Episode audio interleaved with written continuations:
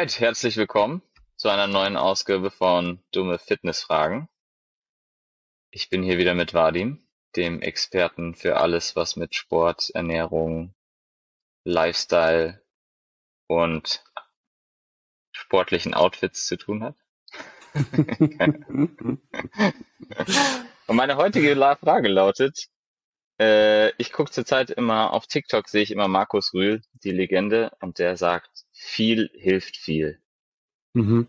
Ist das wahr oder ist das falsch?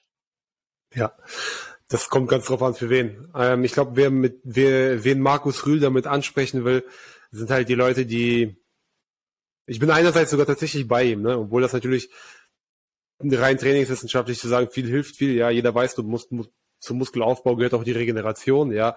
Es muss schon irgendwie im Verhältnis stehen, damit da auch wirklich was passiert, dass du dich nicht, nicht, nicht überlastest, aber äh, es ist schon trotzdem witzig, ähm, weil Markus Rühl einerseits diese so eine Legende ist, ja, und ähm, ein äh, deutscher Bodybuilder, der Mr. Olympia wurde und so ziemlich bekannter Typ, ähm, redet sehr viel wirres Zeug im Internet, ja, das ist ja auch das, wozu, warum ihn die Leute feiern. Und wenn er sagt, viel hilft viel, dann spricht er schon die Leute an, die die dann irgendwie so einmal ins Fitnessstudio gehen, ein bisschen an den Geräten rumgeeiert haben und dann denken so, oh mein Gott, ich glaube, ich habe übertrainiert. Ja, ja der zieht die damit ein bisschen auf. aber prinzipiell hat er natürlich voll, voll Unrecht, ne? Völlig Unrecht, aber für den einen oder anderen, den trifft er damit schon. den, den erwischt er schon oder trifft er damit mitten, mitten ins Herz. Also konkretes Beispiel, ich war äh, am Montag im Gym und da war einer, also ich wollte Squats trainieren und wollte da an das Rack dran, wo, wo die Langhantel mhm. so ein bisschen oben hängt ähm, für Squats. Und da war aber leider schon jemand dran. Ähm, und da habe ich gedacht, okay, warte ich halt ein bisschen. Und der Junge hat ungelogen eine Dreiviertelstunde oder so, hat er da durchgepowert und hat da seine Squats gemacht. Ähm, ohne Pause, hat Gewichte wild hoch und runter gesteigert äh, und die letzten Ausführungen waren tatsächlich so, also hat 45 Minuten da nur Squats gemacht. Mhm. Ähm, und die letzten Ausführungen waren so, also der war dann so fertig am Ende, dass der mhm. hatte neben dem Rack hatte der seinen Rucksack liegen und der hat es nicht mehr geschafft, sich da so richtig runterzubeugen. Also der ist dann so runtergegangen quasi, der musste mhm. sich da so runter runterknien, mhm. damit er da an seinen Rucksack kam. Äh, und da kam er nicht mehr so richtig hoch. Und dann habe ich gedacht, okay, jetzt hast du hier so lange Squats gemacht. Und vielleicht hat er sich vorher Markus Rühle angeschaut und hat gedacht, okay, mhm. viel hilft viel. Wenn ich heute Squats mache, dann muss ich richtig durchballern, bis ich nicht mehr aufstehen kann. Ja, sowas siehst du ja, sowas siehst du ja, siehst du ja oft im Fitnessstudio, ja. Und der einzige, äh, den, die einzige Person, die er damit stolz macht, ähm, ist vielleicht er selber und Markus Rühl. Also, wir haben es vorhin in einer anderen Folge besprochen. Du, ähm, das ist kein sehr intelligentes Training, ne? weil Training ist ja per se dafür da, um eine Adaption, um einen Adaptionsprozess in Gang zu setzen. Das heißt, du willst, du erhoffst irgendwas vom Training, du möchtest, dass deine, dass deine Muskeln größer werden. Ja, du möchtest vielleicht irgendwie, dass deine Sehnen- und Bänderstruktur stärker wird, möchtest vielleicht schneller werden, was auch immer du von, welche Adaption du von einem Training erwartest, welche Anpassung möchtest du.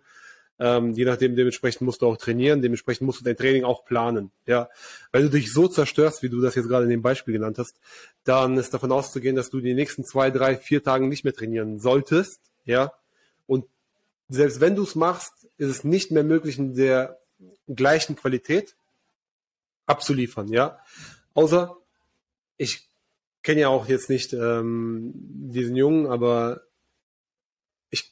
wenn er sich so zerstört, wie du es gerade beschrieben hast, äh, dann ist es sehr unwahrscheinlich, dass er regeneriert bis zur nächsten Trainingseinheit. Ja. Und wenn du das prinzipiell betrachtest und du sagst zum Beispiel, du hast in der Woche vier Trainingseinheiten, ja, und alle vier Trainingseinheiten führst du so durch, dass sie in der gleichen Qualität abgearbeitet werden, hast du mehr gewonnen, am Ende mehr Trainingsvolumen erreicht, als wenn du eine Trainingseinheit dich in der ersten Trainingseinheit in der Woche komplett zerstörst oder in der letzten ganz gleich und ähm, bei den anderen drei Trainingseinheiten irgendwie voll schwach performst. Ja. Okay. Ähm, also kann man zusammenfassen, viel hilft nicht. Also eigentlich kann man nicht so richtig zusammenfassen. ja, ja, wir bewegen uns ja wieder in so einem individuellen Bereich. Es ist immer sehr schwierig ja. zu sagen, pass auf, ähm, für den einen hört sich das jetzt an, also es gibt, es gibt ähm, eine große Zahl, Anzahl an Menschen, äh, die sich, die nicht abschätzen können, wann haben sie sich im Training richtig angestrengt. Ja, was auch völlig okay ist, äh, was aber auch mit, mit, mit steigendem Trainingsalter ähm, auch gelernt wird, dass du weißt, okay, an welchen Tagen habe ich mich richtig angestrengt, an welchen Tagen habe ich mich überanstrengt und an welchen Tagen habe ich, ähm, habe ich eigentlich nichts, nicht, nichts wirklich geleistet. Und das ist völlig okay, wenn man ähm, dazu, das ist so eine Experimentierphase, die man, äh, die man macht und dann, wie gesagt, bei steigendem Trainingsalter, je nach Typ, vielleicht nach einem halben Jahr, nach einem Jahr, für sich das eigentlich sehr gut einordnen kann, weil man auch ähm, in der Retrospektive weiß, ähm, da und da ist dann auch was passiert und da und da ist nichts passiert, wenn ich so und so trainiere, okay? Deshalb. Aber mhm.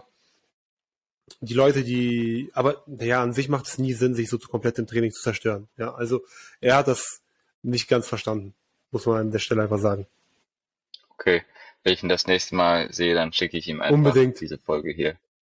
Nee, am besten einfach direkt angehen, ansprechen, sagen, pass auf, du machst das falsch, ich weiß, wie das richtig geht. Das ist, das mögen die Leute am, am, am besten. Ja.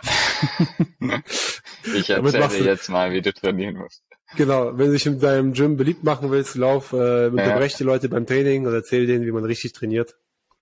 Am besten auch selber gar nicht trainieren, sondern einfach nur rumlaufen und die Leute von der Seite anlabern. Ja, genau, weil wenn du selber trainierst, hast du ja gar nicht die Zeit, äh, die Leute voll zu ja. Ja, das ist doch ein guter Tipp. Das probiere ich mal aus. Das klingt sinnvoll. Ja, sehr gut. Okay. Okay, dann äh, haben wir wieder ein schwieriges Thema gelöst. Und ich freue mich schon auf die nächste Aufgabe. Ich habe noch viele Fragen. Kannst du dich schon mal drauf gefasst machen? Sehr gerne. Vielen Dank. Vielen Dank dir. Bis dann.